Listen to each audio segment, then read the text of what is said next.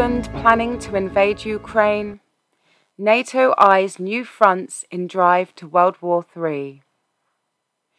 US imperialism is desperate to shore up its waning hegemony and doesn't care who or what it has to lay waste in the process. Huge war games are ongoing all over Eastern Europe as the imperialists try to work out a way to prevent the catastrophic defeat their proxies are about to suffer in Ukraine. Meanwhile, rumours of a possible escalation via Poland began to circulate after a high level US delegation, led by House Speaker Nancy Pelosi, when she visited Poland at the beginning of May. As we watch Ukrainian military position after position surrender to Russian troops, and as the remainder of Ukraine's demoralized and exhausted soldiers witness the genuinely humanitarian treatment of prisoners by their Russian captors, in direct contradiction to the claimed torture and execution that Kiev's ruling elite had told them they could expect, NATO warrior chiefs are worrying. They are worrying that Ukraine might collapse totally before NATO can open a second and or third front.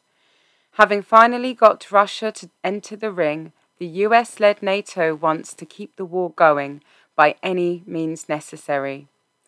Desperate to weaken Russia as a preliminary to overthrowing its independent government, breaking up its vast territory and looting its valuable resources.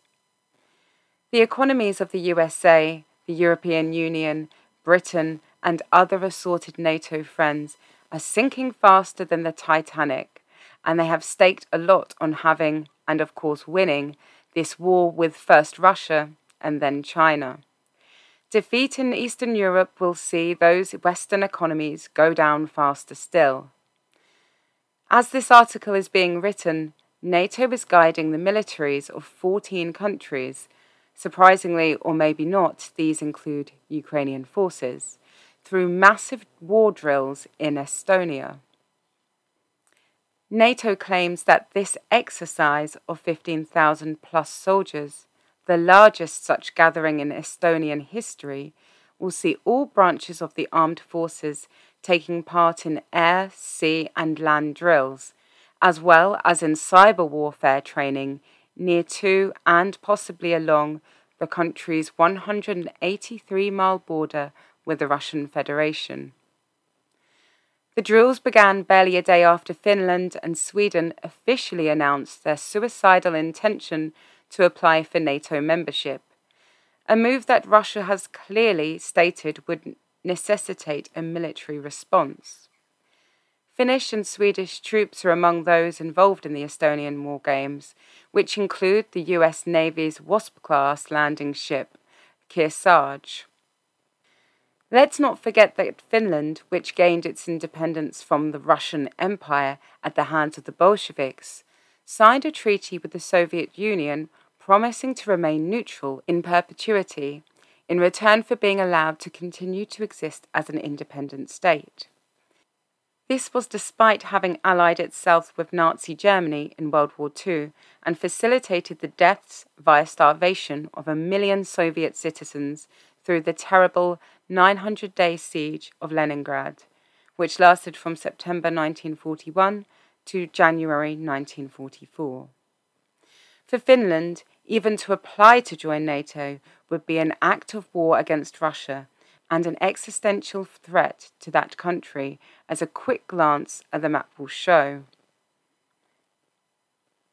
Meanwhile, in Lithuania, which has a 65 mile border with Russia, the Iron Wolf exercise is also playing out.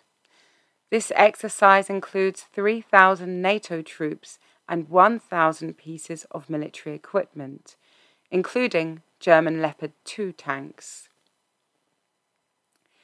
NATO chiefs have issued a statement saying that two of their largest exercises, Defender Europe and Swift Response, are taking place in Poland and eight other countries, involving a further 18,000 troops from 20 nations. At the same time, a NATO response force is participating in drills dubbed Wettiner Heide, in Germany with a force of 7,500, while Neptune series naval drills featuring the USS Harry S. Truman Carrier Strike Group, to be placed under NATO command, are scheduled to take place imminently in the Mediterranean Sea. If all that were not enough, more exercises are scheduled for June, when the Baltic states and Poland will host what NATO describes as Europe's largest integrated air and missile defense exercise, involving 23 countries. And against this backdrop, there are widely circulating rumours of a possible invasion of western Ukraine by Poland to reoccupy land that was once Polish and, in the process, to increase its land border with Russia from 120 to 450 miles. What is certainly happening is that NATO trained Polish pilots are being used to fly Ukrainian planes, and Polish territory is being used to facilitate the NATO funded rest, retraining, and rearming of the exhausted Ukrainian troops. Clearly, the imperialists are determined not to let the war come to its inevitable conclusion any time soon, but are willing to fight to the last Ukrainian or even the last European, to keep Russian forces on the battlefield and weaken them as much as possible. While it is not possible for us to know NATO's precise plans, it is worth noting that while US backed Poland is making increasingly belligerent noises regarding Russia and Ukraine, US backed Israel is also making regular threats against Iran and various US backed East Asian and Pacific countries are making ever more menacing moves towards China. Everywhere one looks on the global scene, impelled by the global capitalist economic crisis and by the desperation of US imperialism to shore up its waning hegemony, the possibility of an earlier than expected Third World War looms large.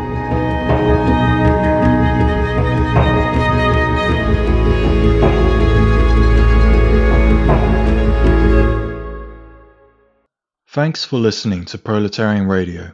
We aim to bring you the best Marxist analysis on current affairs, revolutionary history, and theory. Do like, comment, subscribe, and share our content to help us reach the widest possible audience. We are a small organization with limited resources, and we need worker support if we are to grow and fulfill our mission. If you are able to make a one off or regular donation, no matter how small, please visit our website at thecommunists.org and register as a supporter.